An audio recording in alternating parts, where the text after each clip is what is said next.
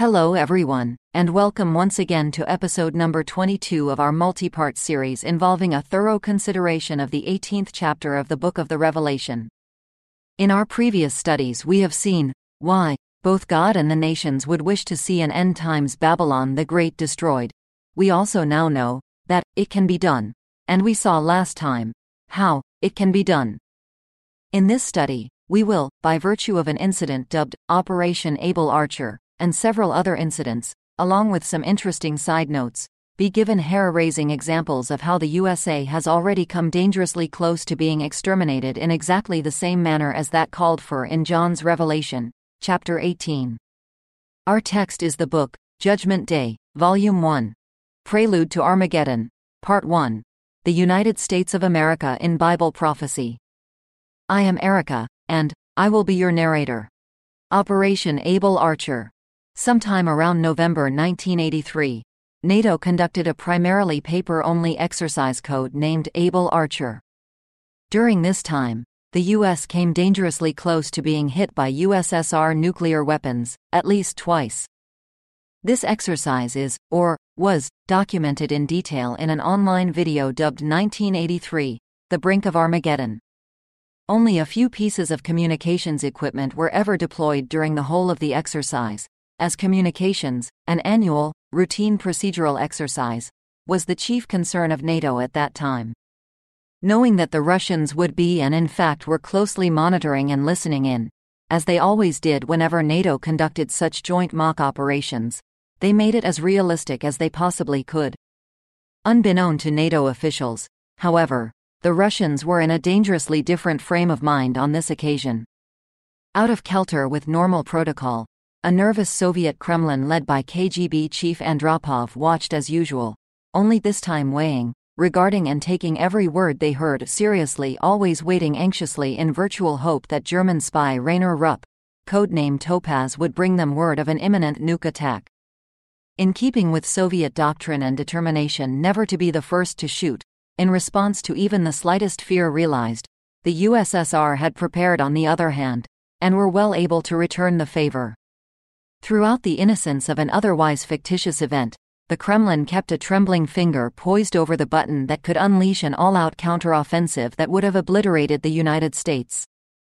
CIA operatives were quite able to keep tabs on much of Russia's activities and equipment positions and such, but were hopelessly unaware of and therefore unable to gauge fully the extent of the Soviet mental state, or the depth of their paranoia. Thus, when the Allies concluded the exercise with a celebration to mark its success, they did so unwittingly on a Russian holiday. Big mistake. What they did not know was that all the while, the Soviets during those Cold War years had prepared and nervously guarded an actual retaliatory barrage of over 300 missiles. Some of these were squadrons of MIRVs, each having 10 individual warheads, each warhead targeted on a particular American city, although the Russian mole had reported to the Soviets that no such attack was forthcoming by NATO. The exercise called for deployment and launch of a Mach 350 missiles. The Kremlin mindset stipulated that if the US were going to assault them militarily with nukes, it would likely be on the eve of some holiday, when people were relaxed, out celebrating. The 3rd of November 83 was the eve of Revolution Day in Russia, hence they anxiously anticipated a US attack. Herein lay the root of Soviet paranoia. The missiles targeting us are said to have been very, very precise, each having the power and explosive force of 150 of the bombs dropped on Hiroshima. The devastation, per Soviet analysis from officials interviewed after the 1991 Soviet collapse, would have been total. This, according to the report, was the second time or one of several Russian misinterpretations and or equipment malfunctions during the exercise that brought the world to the verge of Armageddon. Prior to this second false potential trigger, a communications gaffe occurred between a Russian satellite charged with detecting and monitoring the launches of enemy ICBMs, namely those from the US. Three times the system computer sounded the alarm, per signal from the malfunctioning satellite. That signal indicated that a nuclear attack was underway. Although it was a false alarm, it was the perfect excuse for a blistering, deadly counterattack on the United States of America. Twice the officer in charge, going on wisdom gained from experience and gut feeling, chose to ignore the computer, disabling it the first time, disabling it and alerting his superior, the second time, only to have the system alarm sound a third time, while the superior was on the phone. It turns out that the satellite had been tricked by high flying clouds that reflected sunlight into its sensors, leading it to signal that a launch of five nukes was underway, each headed for the USSR. That officer, Lieutenant Colonel Stanislav Petrov, was later relieved of his duties and kicked out of the army. It seems, the Soviets would have preferred to have launched a nuke counteroffensive, even though, clearly, none was warranted. On another note, a gentleman named Robert Bud McFarlane, one of the American higher ups and an advisor to Ronald Reagan during those days, counseled the president to withdraw his participation in the operation. To his credit, Mr. Reagan yielded to Mr. McFarlane's recommendation. All the other NATO heads of state followed suit. Had they not done so, it is feared, the Russians might most assuredly have gotten the idea that they were actually under attack, just by Reagan's involvement. Thus, a third possible trigger for World War III was narrowly averted. Thankfully, the exercise was carried to a successful conclusion using military aides as surrogates for NATO chiefs. Should a nuke exchange begin, the Russians fully expect that the US will not begin with only one or a few, it will be with a debilitating, massive attack, involving hundreds of ICBMs and warheads. As shown above, should they feel the need to respond or to go on the offensive, they will likewise do so with a devastating, overwhelming force employing hundreds of missiles and warheads. As of January 1609, an online document titled Russia to retain MIRVed ICBMs beyond START 2 deadline including SS-18s and SS-24s, dated August 28, 2002. Taken from Jane's Defense Weekly. Compiled by Nikolai Novichkov, JDW correspondent, Moscow. The following was true of Russia's ICBM arsenal. 154 SS-18, Satan, heavy ICBMs. Liquid-fueled RS-20V the Soviet reporting name, and 36 SS-24, Scalpel, ICBMs, Combat Rail Mobile Missile Complexes, RMMCs, with RS-22V. 190 missiles X-10 equals 1900 warheads, each independently retargetable, after launch. Each of these missiles carries 10 MIRV warheads. The Satan can haul up to 30. All of which were to have been dismantled and destroyed by now. Total phase-out was to have been 2003. Elimination was to have been in 2007. Word is, Russia will at this time not follow through on its original disarmament objective until 2016. START 2 expired in 2012, supposedly the same year it takes effect. The Russians have threatened to re-MIRV, if Bush, as he did, withdrew from the 1972 ABM Treaty. START 2 never required destruction of Soviet nuke warheads, despite Bush assurances the U.S. would dismantle and destroy. Russia has a well established track record for arms control treaty violations. The Kremlin may still have on hand its original stockpile of 6,000 warheads, while the U.S. has, perhaps foolhardily, followed through on its promise to destroy everything it took out of service. This may have been the basis for the U.S. military's prognosis and worry, which called for a major terrorist initiative on U.S. soil by 2013. Thank God that, as of today, the 11th of September 2021, no such event has occurred. It also helps to explain the apparent madness of the Bush era missile defense shield, aimed at Middle Eastern terror threats in Iran, while the shield sits in Moscow's front yard, trained in the Kremlin's face, as opposed to sitting more sensibly in Israel, for instance, trained in Tehran's face. On Mahmoud Ahmadinejad note. As of the 5th of March 2014, he is no longer in power. By itself, an all out terrorist attack might accomplish little sustainable, over the long haul. Backed by a swift blanket of EMP generators with an immediate follow up of strategically placed atmospheric MIRVs, the consequences could be potentially not only as hot as hell, but eternally damning. Exactly in accord with God's plans for Babylon the Great. Almost 2,000 strategic points can be hit simultaneously by what, in 1983, amounted to slightly less than two thirds of its arsenal of warheads, trained on and ready for launch toward American targets.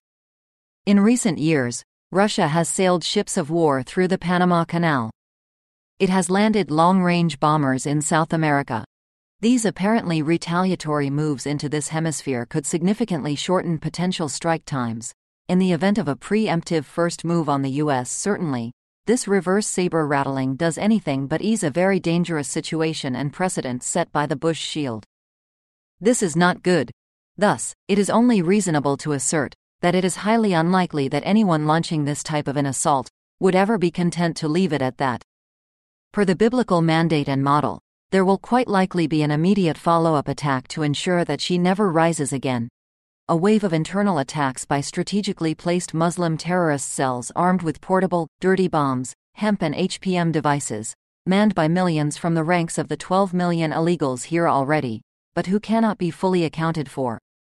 Also, worthy of note, the Russians obviously have in the past been more than cautious in their dealings with the Americans. Today it might be said of them that they may well be now, cautiously optimistic, thanks to the friendship and business dealings cultured with the reckless, restless, irrational, and implacable Muslim, whose eagerness to kill himself could easily shelter and spare the Russians' limited forces. In addition to follow up EMP, these embedded Arabic forces may well provide a diversion of attention, resources, and a manpower from within our shores, using HPM, dirty bombs in suitcases and or other conventional weapons of mass destruction, such as thermobaric bombs, thereby providing unobstructed access to the space directly above the U.S., over Kansas. Thus, indeed, as forecast by God Almighty Himself in the Book of the Apocalypse, it is entirely possible, and quite probable that, the world's most influential, most prosperous nation in the end times can and will be brought down well within a one hour time frame, never to rise again.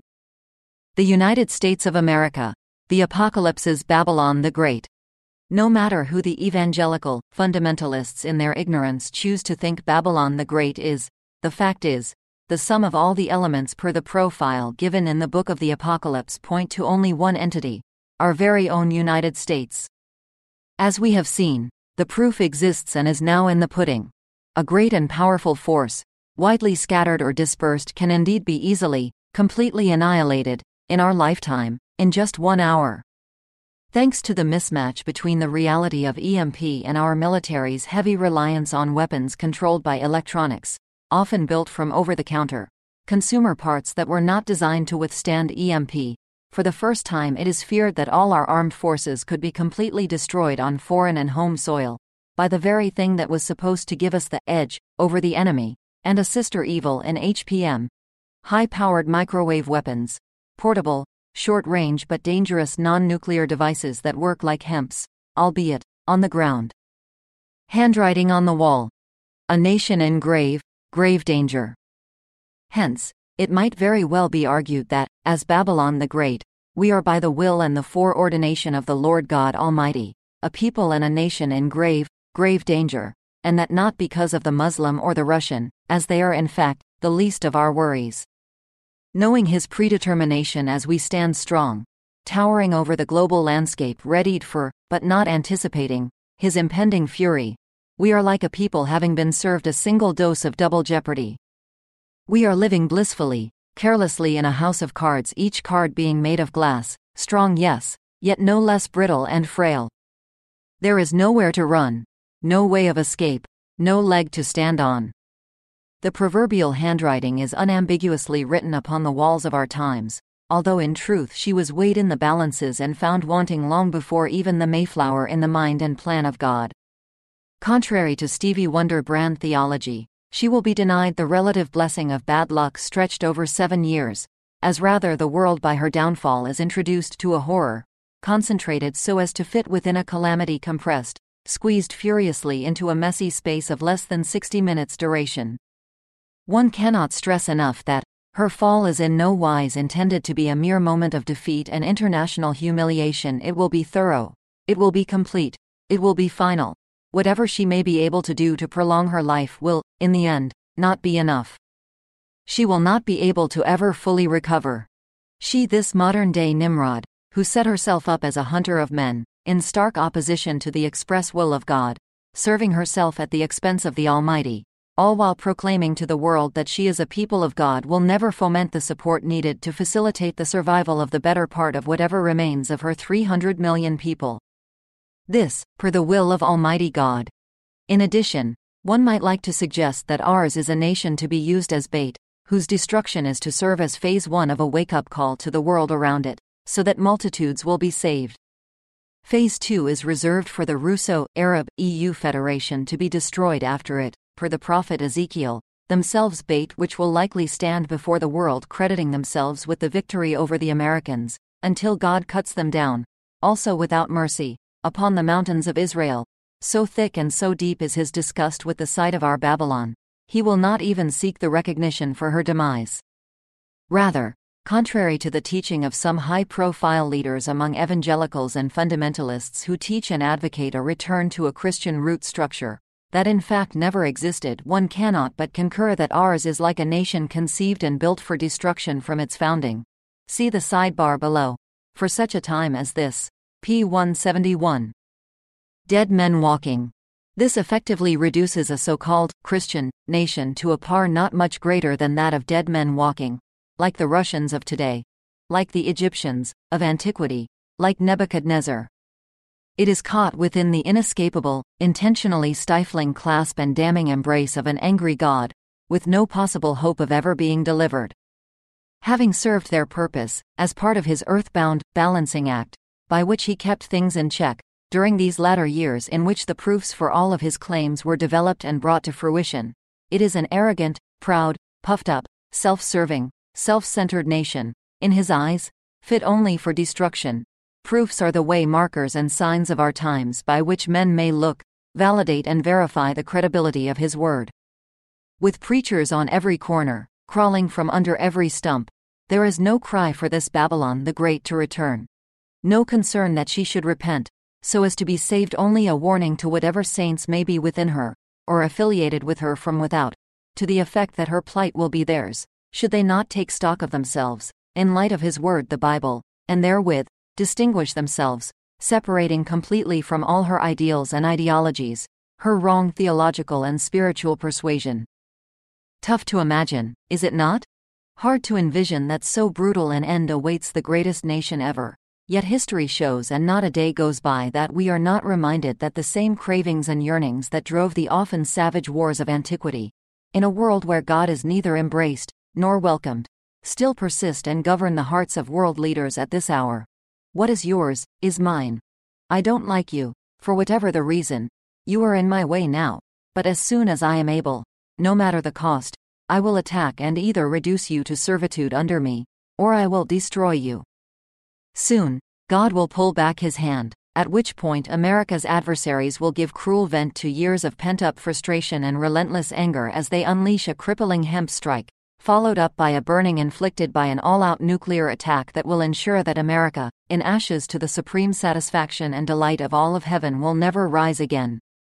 From fiction to fact, although it was spun like fantasy and for 2,000 years resembled an intellectual syndrome symptomatic of an overclocked mind's eye, carrying a weight no greater than that of an imaginary tale, the revelation of Jesus Christ is not the stuff of science fiction.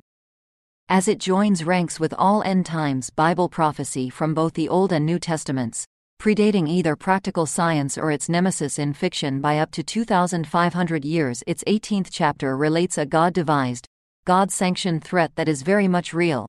The extreme danger of a EMP laydown, HPM strike to this country is equally as much imminent. Since the opening of Pandora's box and the dropping of the first fruits thereof, the world's only remaining superpower in Babylon the Great, not Babylon, Iraq, has been strong, yes, yet no less naked to its core. She is by no means impregnable, consider 9 11, per the Trojan horse affair. By expose of its well formed, now vulnerable, tender Achilles heel, the greatest of them all is at this very moment having been for the past 38 years or so very much susceptible to being brought down. And, she will be brought down hard, in the biblically mandated span of only one hour. She will collapse, drenched, as if showered in blood brought by rains dropped, but straight out of hell itself. In this way, God will see to it personally that these United States of America will forever cease to be. Herein, then, for the inquiring mind, lies the best explanation as to why she cannot be found on either side of the spectrum during the relentless, overwhelming Russian orchestrated and led European, Muslim assault upon Israel according to the prophet Ezekiel, chapters 38 and 39. Detailed in the book Judgment Day, Volume 1, Prelude to the Armageddon, Part 2, Israel Catapulted to Global Superpower, also by this author. It also explains why, following the Third Global War in the opening chapters of the Revelation, Chapter 6 The Melting Pot, Jewel of the White Man's World will not exist, as Babylon the Great, number 2, will have been reduced to rubble and ashes, on its way down to the everlasting lake of fire. Revelation chapter 20 verses 11 to 15. By way of a millennial hell. Luke chapter 16 verses 23 to 31. Revelation chapter 20 verses 5, 6b. But, wait. All of this begs the $64,000 question how? As the world's only remaining superpower, having no peer, Babylon the Great should be virtually impregnable, should she not? Having surveyed the mechanics of her destruction, what are we missing? How would you slip the mechanism of death over the borders of her periphery and into her gates, undetected? How do you get around or suppress her strength to overcome what should be formidable obstacles undergirding her homeland security? So as to humble one such as she, in only one hour? The answer may be shocking, but with a fifth column, Trojan horse mentality, it can most assuredly be done. Sidebar number 1. Hell bent blessed of God. Consider carefully Israel promised great blessing, yet not allowed to forget her pig headed, stubborn nature. The life of Samson chosen of God before his birth, a rebel like his people throughout all of his life, submitting only in the waning moments and Solomon the king, loved of God and lavished with power, wealth, and knowledge to the point of excess, warned of that same God of his impending failure to reciprocate, albeit, in psychological but no uncertain terms, lost on the smartest man to ever live. Sidebar number 2. Savior of the world. Stanislav Petrov's heroics went on display only three weeks after the Soviets ordered the downing of Flight Number 007, a Korean jetliner carrying 269 people, including Americans and a U.S. congressman, killing all on board. In view of the facts, the Kremlin nervously expected a full military reprisal from the United States. The entire Soviet system was thrown onto a hair trigger alert. Practically anything could have set them off. Three major events during those days almost did. Colonel Petrov saved the world from one of them. Sidebar number 3. A prophet, without honor. Although never officially rewarded by his own country, since doing so would have been admission of fault, demanding punishment of top scientists and engineers responsible for the Soviet early warning system. The Association of World Citizens took the initiative on May 21, 2004, 21 years after the fact. It gave Colonel Stanislav Petrov their World Citizen Award, a trophy, and $1,000 check. They again stepped forward in 2006 with a special World Citizen Award when Mr. Petrov traveled to the U.S., where the United Nations bestowed honors upon him. Here, in New York City, CBS journalist Walter Cronkite interviewed Mr. Petrov. That Cronkite interview has been included with others in a now completed filmed documentary titled The Man Who Saved the World. According to Wikipedia, Germany stepped forward and awarded Mr. Petrov the Dresden Prize 2013 and $32,000 on February 17, 2013. On February 24, 2012, the Germans awarded him the 2011 German Media Award. Sidebar number 4. Coup d'etat. In this system of thought, God could and still can, basically, be seen and approached, but never reached. This is virtually, identically the same stratagem that was employed by the Pharisees of old. The law of Moses was taught, but overshadowed by the traditions of men. This was the accusation levied by Jesus himself.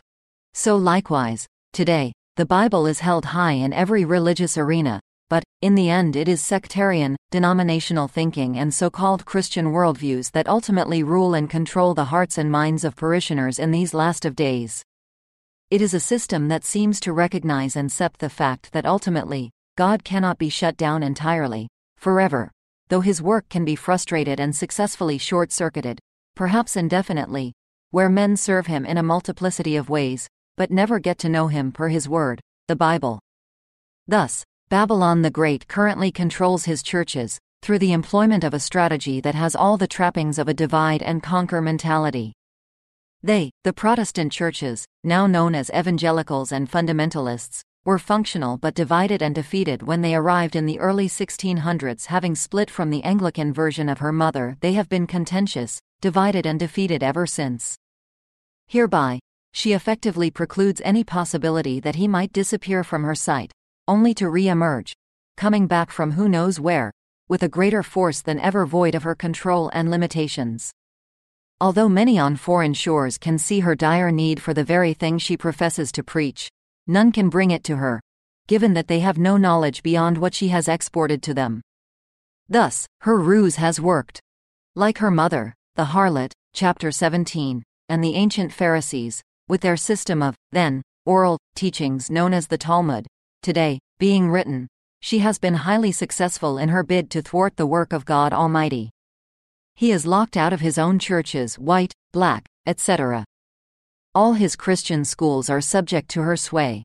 It might be called a classic implementation of psychology and reverse psychology, the ultimate, bloodless, spiritual coup d'etat. All the earthly pillars of his presence are in place. However, it is she who roosts upon them. She deserves kudos, right?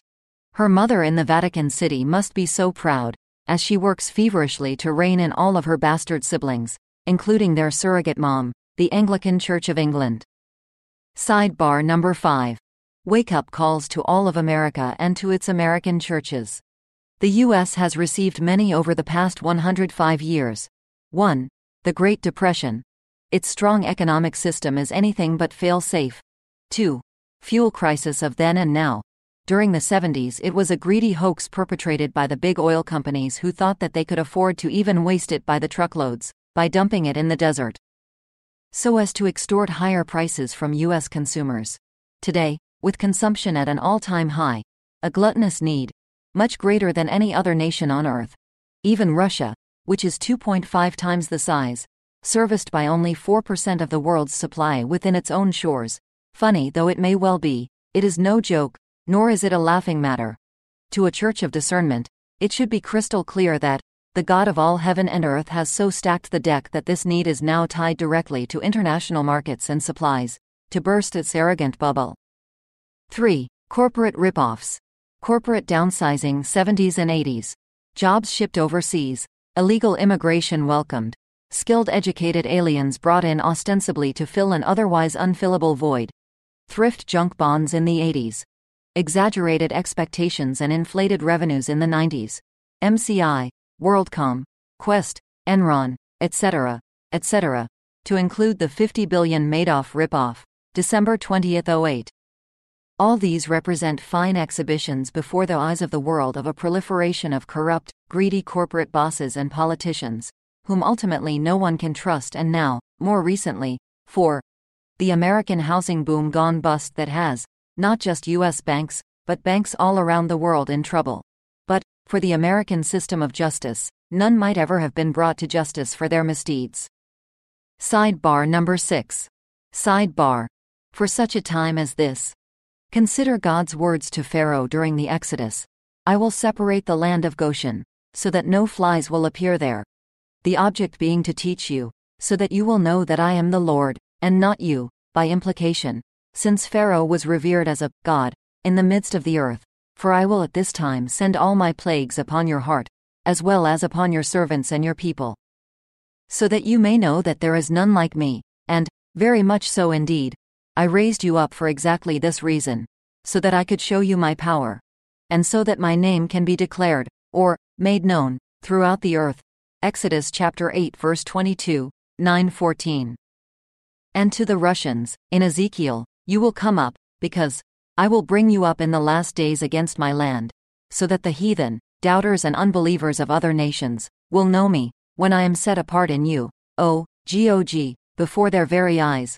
Are you not he of whom I spoke in old time by my servants the prophets of Israel, who prophesied in those days, for many years, that I would bring you against them? Ezekiel chapter 38 verses 16 to 17.